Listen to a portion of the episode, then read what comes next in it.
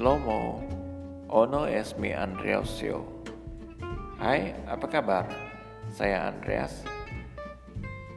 Dalam program ini kita akan belajar bahasa Aram Bahasa Aram Syria tepatnya.